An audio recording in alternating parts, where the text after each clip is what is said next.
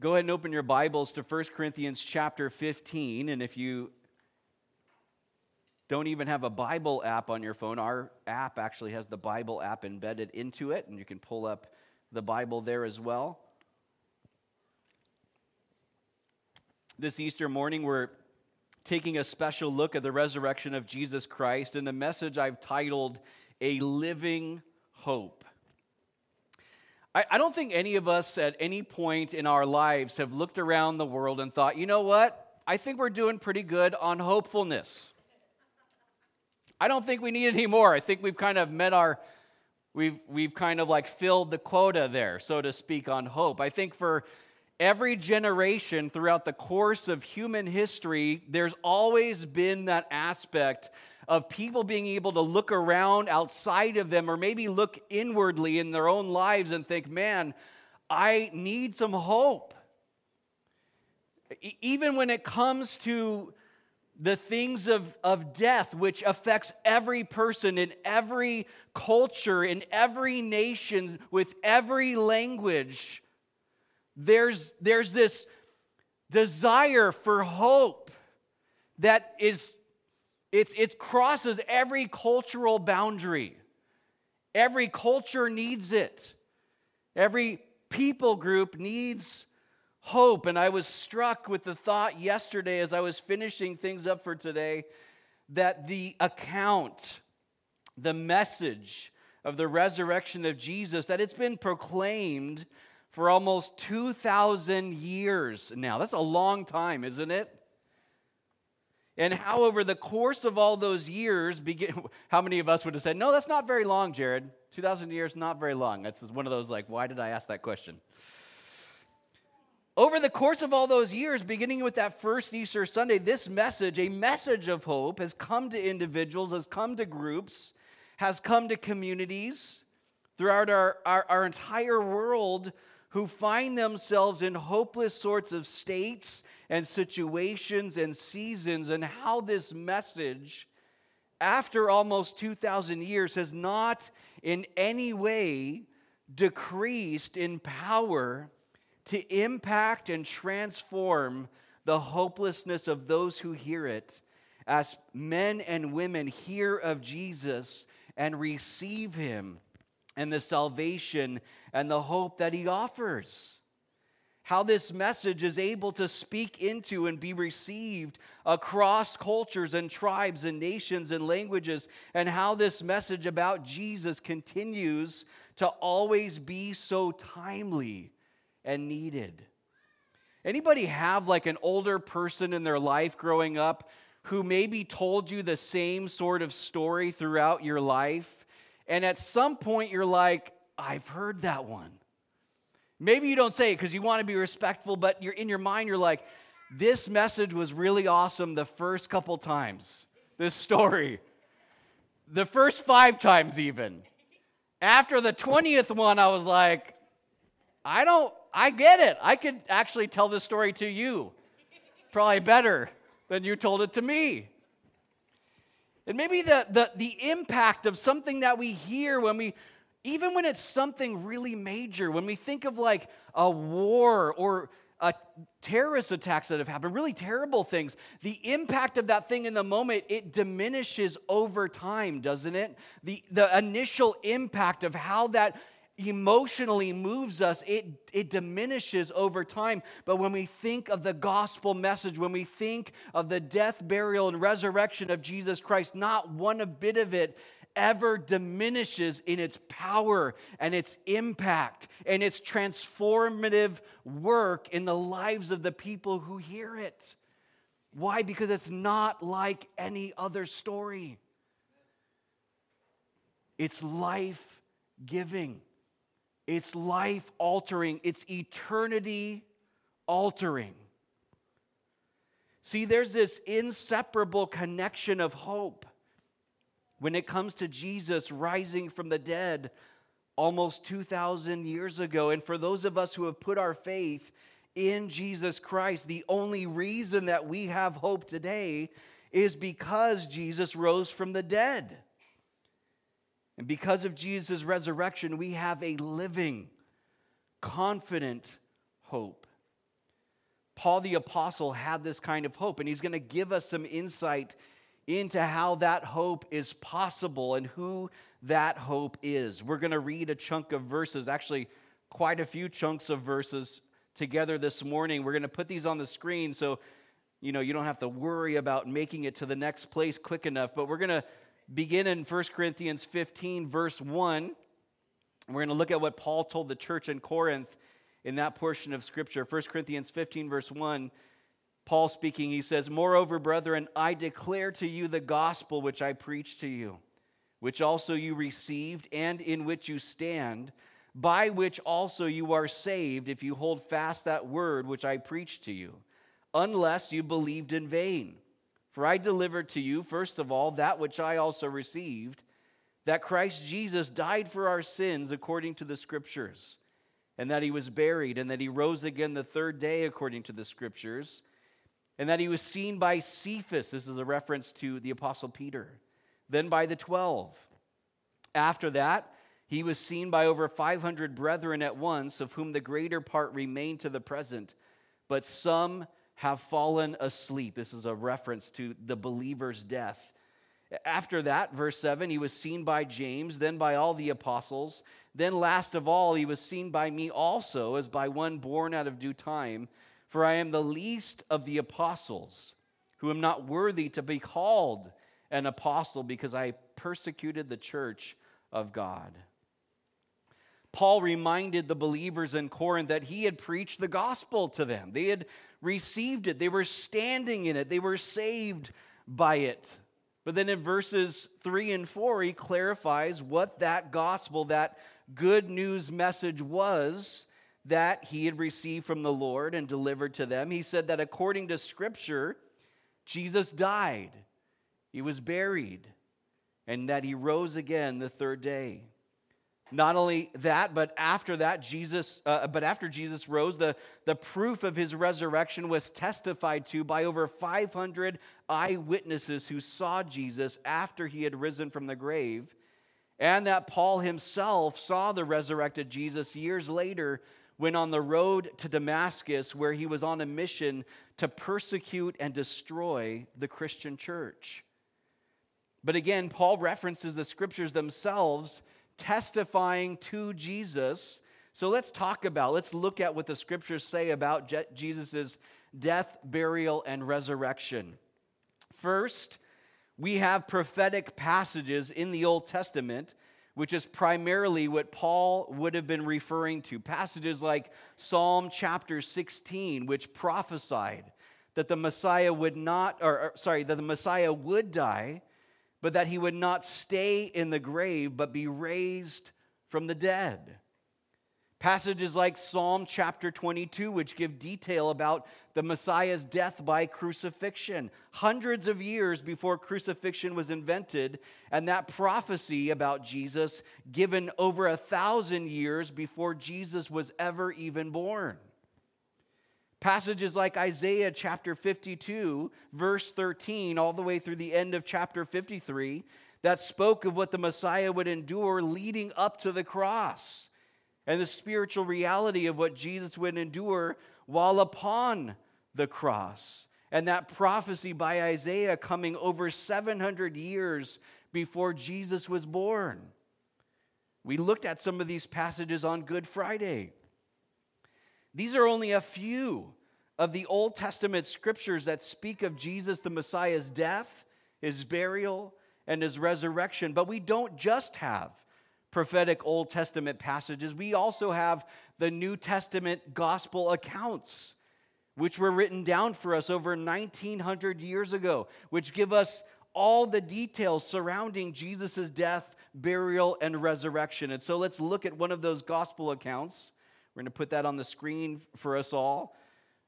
Beginning in Luke chapter 23, verse 33, we're being ushered straight into the scene where Jesus has made his way up to Calvary where he's about to be crucified. Luke 23, 33. And when they had come to the place called Calvary, there they crucified him. And the criminals, one on the right hand and the other on the left. Then Jesus said, Father, forgive them for they do not know what they do. And they divided his garments and cast lots, and the people stood looking on. But even the rulers with them sneered, saying, He saved others, let him save himself if he is the Christ, the chosen of God. The soldiers also mocked him, coming and offering him sour wine, and saying, If you are the king of the Jews, save yourself. And an inscription also was written over him in letters of Greek, Latin, and Hebrew This is the king of the Jews. Then one of the criminals who were hanged blasphemed him saying, If you are the Christ, save yourself and us. But the other answering rebuked him, saying, Do you not even fear God, seeing you are under the same condemnation? And we indeed justly, for we receive the due reward of our deeds, but this man has done nothing wrong. Then he said to Jesus, Lord, remember me when you come into your kingdom.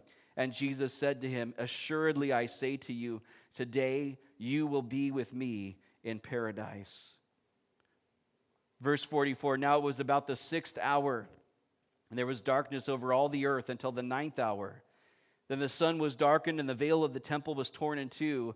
And when Jesus had cried out with a loud voice, he said, Father, into your hands I commit my spirit. Having said this, he breathed his last. So when the centurion saw what had happened, he glorified God, saying, Certainly this was a righteous man. And the whole crowd who came together to that sight, seeing what had been done, beat their breasts and returned. But all his acquaintances and the women who followed him from Galilee stood at a distance watching these things. Verse 50 Now behold, there was a man named Joseph, a council member, a good and just man. He had not consented to their decision indeed. He was from Arimathea, a city of the Jews, who himself also was waiting for the kingdom of God. This man went to Pilate and asked for the body of Jesus. Then he took it down, wrapped it in linen, and laid it in a tomb that was hewn out of the rock where no one had ever lain before. That day was the preparation, and the Sabbath drew near. And the women who had come with him from Galilee followed after, and they observed the tomb and how his body was laid. Then they returned and prepared spices and fragrant oils and they rested on the Sabbath according to the commandment. As we'll see in the next chapter, this was, a, this was not a hopeful scene for Jesus' disciples. Even though Jesus had repeatedly told his disciples that he was going to have to go to Jerusalem, that he'd be crucified there, that he would rise again on the third day, they didn't receive the things that Jesus said because they didn't want to believe that it would actually happen. See, their hope was tied to this ideal that they had built up in their own mind that Jesus was going to go to Jerusalem. He'd be hailed as the king, he'd bring down the Roman Empire, he'd set up his kingdom there in Jerusalem, and that he would reign forever. So when Jesus died, their hope also died. When Jesus was buried, their hope was also buried.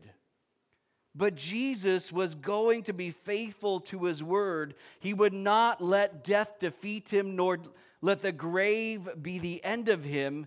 And Sunday was coming. So let's begin reading in verse 1 of Luke 24. As Sunday has now arrived, we're given the details of Jesus' resurrection. Luke 24, verse 1 Now, on the first day of the week, very early in the morning, they and certain other women with them came to the tomb bringing the spices which they had prepared. Notice, they're not coming there expecting for the tomb to be gone or the, the tomb to be empty. They're just like, let's really make sure that he's buried properly. But they found the stone, verse 2, rolled away from the tomb. Then they went in and did not find the body of the Lord Jesus. And it happened as they were greatly perplexed about this that behold, Two men stood by them in shining garments. Then, as they were afraid and bowed their faces to the earth, they said to them, Why do you seek the living among the dead? He is not here, but is risen.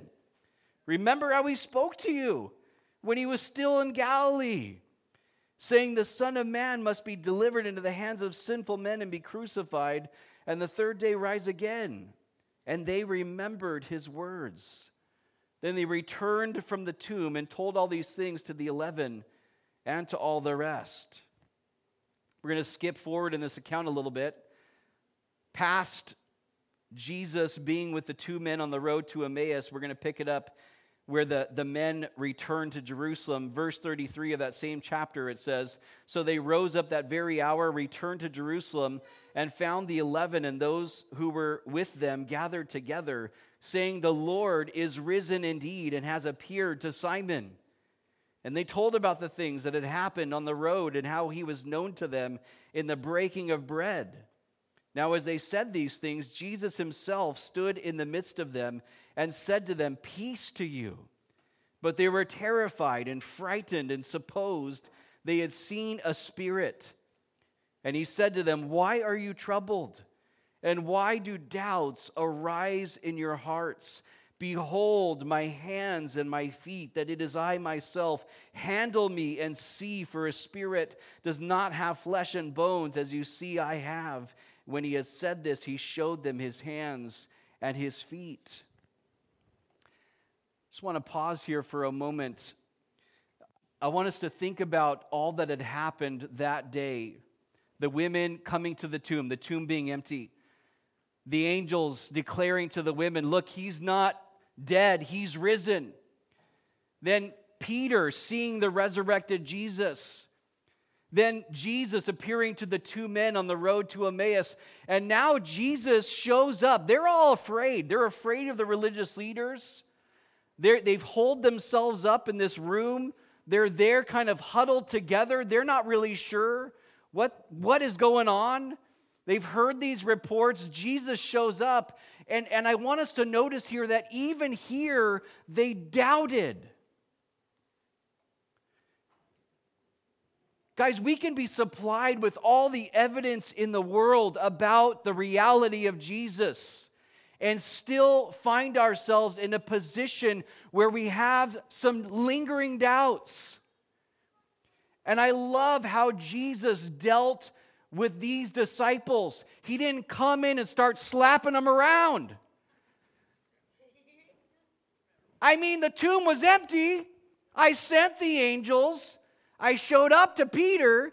I showed up to the two men on the road to Emmaus. Now I'm right in front of you, and you still don't believe that I'm alive? And he's just.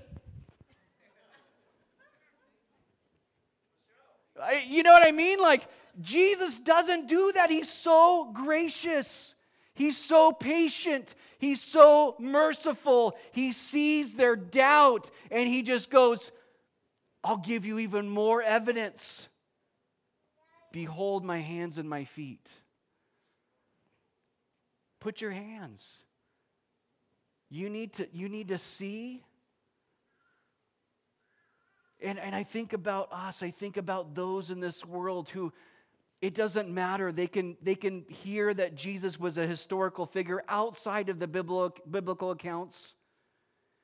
They can believe in all of these other authors who wrote some sort of ancient document and believe that it was attributed to that person, but they can't believe when there's 20,000 plus ancient, reliable manuscripts that all say the same thing about Jesus Christ.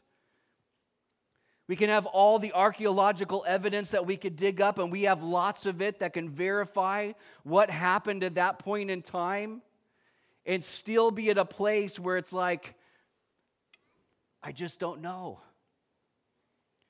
And to think how Jesus is so gracious with the doubter, with the skeptic. We know Thomas wasn't a part of this initially. Thomas was in another meeting. Jesus later shows up. And, and he says to Thomas, Thomas, you, you really need to believe? You still don't believe? Put your hands, put your hand in my side where they thrust the spear through.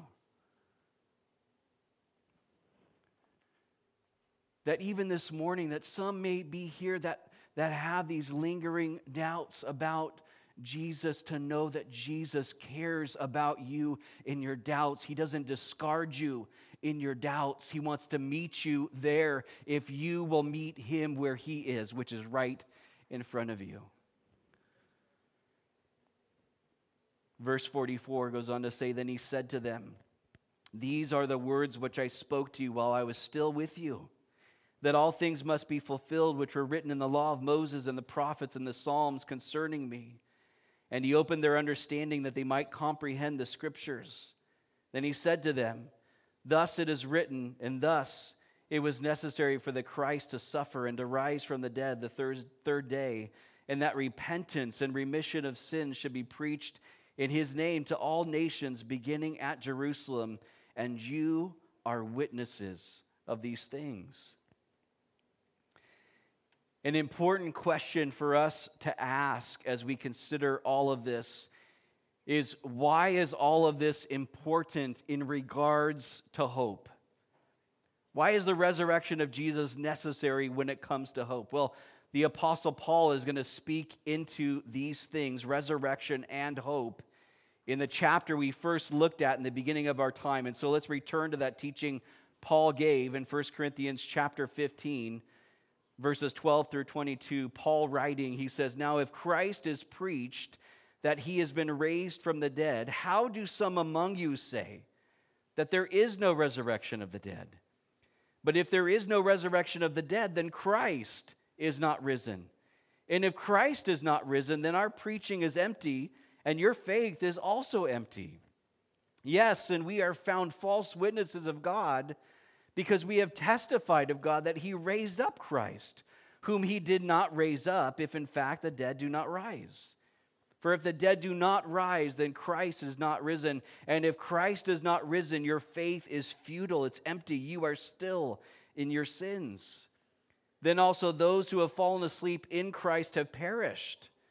If in this life only we have hope in Christ, we are of all men the most pitiable. But now Christ is risen from the dead and has become the firstfruits of those who have fallen asleep. For since by man came death, by man also came the resurrection of the dead. For as in Adam all die, even so in Christ all shall be made alive. Just like in Paul's day, the same is true of our day. There are those who deny there being a resurrection of the dead, deny life after death, deny there being a literal heaven and a literal hell. And Paul reminded the Corinthian believers, and it's still a valid and needed reminder today, that if Christ did not rise from the dead, there is no hope of new life or eternal life for any of us. That if Christ Jesus did not rise, there is no hope. But Jesus did rise from the dead. Prophecy pointed forward to it and foretold it. History preserves it. Over 500 eyewitnesses verified it. Thousands of ancient, reliable manuscripts supply us with accurate accounts that Jesus is real. He is God in human flesh. He is the long awaited Messiah. He is the fulfillment of prophecy. He is Savior. He is King. He is Lord. He is our hope. As Paul wrote in those last couple of verses of our passage in 1 Corinthians 15, the first man, Adam, brought death into the world because of sin. But the perfect God man, Jesus, brought life into the world through what he accomplished in his death, burial, and resurrection. Here's the beauty of the gospel, the good news. It's not about what you and I can do. It's not about our righteousness. It's not about how good we've been or think we are. It's not about our church attendance, even. None of those things are what gets us into heaven. It's not how a person is saved. It is not how we find acceptance in the eyes of God. No, the gospel is all about what Jesus has done for you and for me. Salvation, eternal life, a personal relationship with Jesus is not something we gain if we're good enough. No, it's something that's given to those who will humble themselves, who will confess that they're sinners in need of salvation, who will repent of their sin. That just means turning away from it, putting their faith and trust in Jesus Christ, opening their hearts to Him in surrender and inviting Him to be our Lord, the Lord of our lives. See, Jesus' resurrection is His seal of authenticity of all that he said and did, that all of it is true. A dead Savior is no Savior at all, but a resurrected and living Savior who has ascended back to heaven, been exalted to the right hand of the Father, is a perfect and powerful and trustworthy Savior. Because Jesus is alive, you and I can have a living hope. See, see, hope has a name. His name is Jesus. And Jesus has never gone back on his word. He's never failed his word. He's never not made good on one of his promises, and his resurrection is one of those promises. It's what makes every promise he made true for you and for me. Because he has risen, we can trust that he will make good on his promises toward us in this life and for eternity. So, my question for us this morning is where are we at with hope? If hope has a name, if hope is a person, do we have him? Is that hope within us? I'm going to have the worship team come back up as we close here. If you've never surrendered your life to Jesus, and surrender is a good word. Surrender is a good word. You know why? Because in order for him to be Lord, he really needs to be Lord of all. Maybe you have been at a place in your life where you've surrendered a room of your heart to Jesus. Jesus, I'll open the front door, but all the rooms inside are locked. Those things belong to me.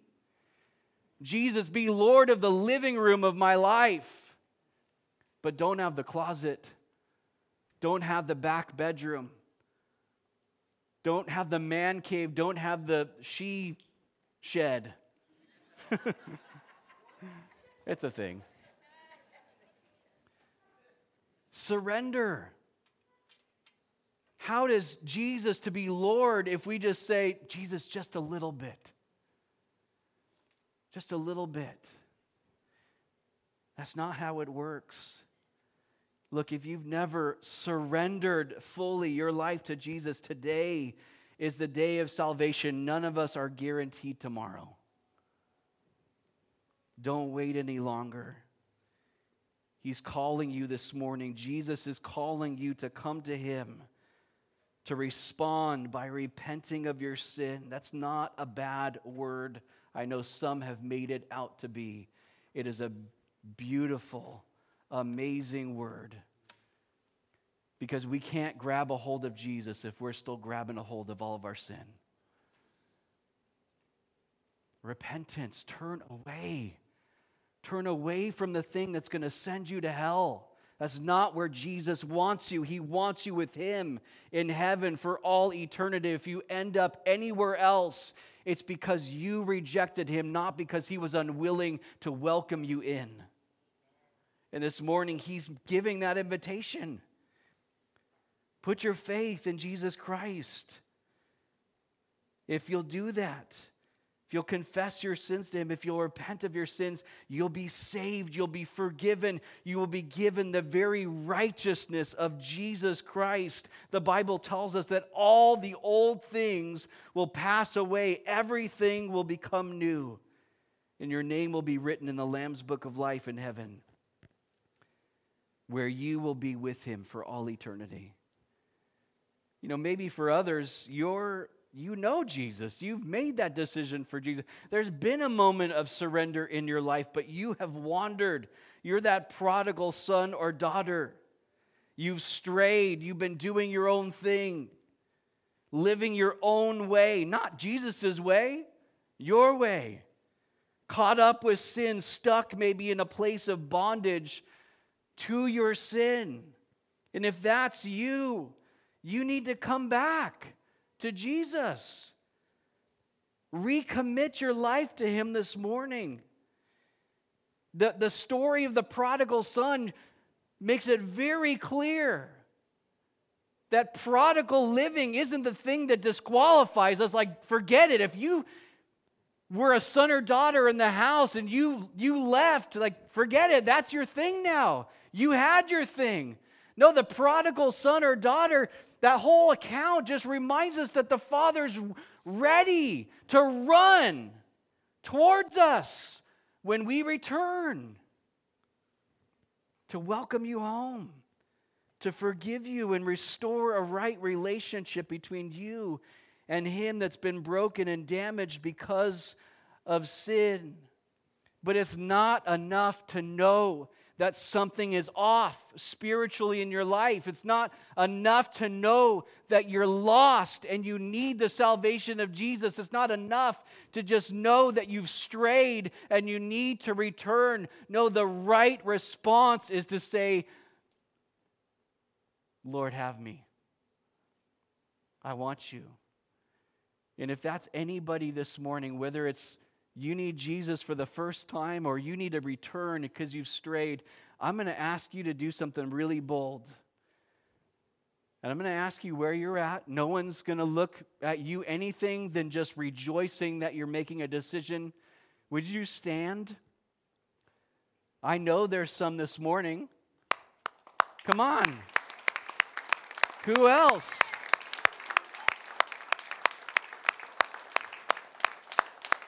Who else? This is your opportunity. Today is the day of salvation. Don't wait. Some of you are thinking, like, nah, let me tie up a few things and then I'll get right with Jesus. No, now is the time. Now is the time. Now is the time. And if you're the prodigal and you're thinking, man, like, I don't know that Jesus could forgive me. I've done some, I've, I've done some bad things. I've received his forgiveness, and I basically spit in Jesus' face by my life. You've not done anything that has put you in a place where you're beyond the grace of Jesus Christ.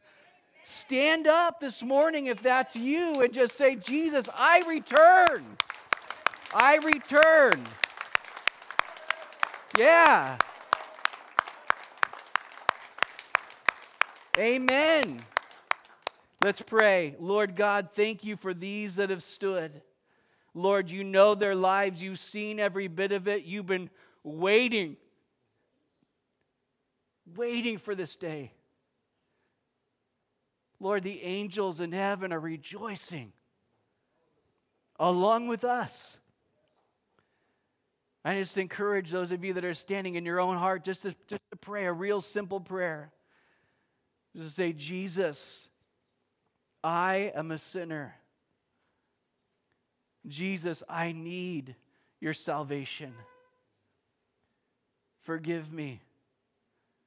Jesus, I repent of my sin and I turn fully to you in faith. Jesus, I believe you died for me.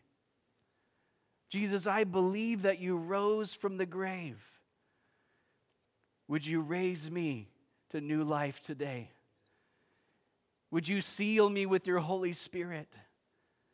Would you make me a new creation in Christ Jesus? Would you wash away my guilt and my shame and make me new? Jesus, I surrender to you. And I just encourage you, as you've done that, the Bible says you will be saved. Confidence, hope. And Lord, we thank you for these that have made a decision this morning. Lord, we praise you. Lord God, that their eternity has been altered because of the decisions that they made. Because Jesus, you rose, Lord, we also will be raised. Lord, we want to respond to your word in songs of praise. Lord, we want to respond by taking the communion elements. Lord, we give you all the rest of our morning. We praise you, Jesus. Thank you for rising from the grave. In Jesus' name, amen. Real quick, before you sit down, those of you that have stood, stay standing if you would. I'm going to ask you to do something with me. I'm going to walk towards the back of the room here where our follow up team is. They have a Bible for you, they love to pray for you. And so, if you would, please follow me over there. The rest of us, we're going to continue in this attitude of worship this morning as we sing these songs of praise. God bless you all.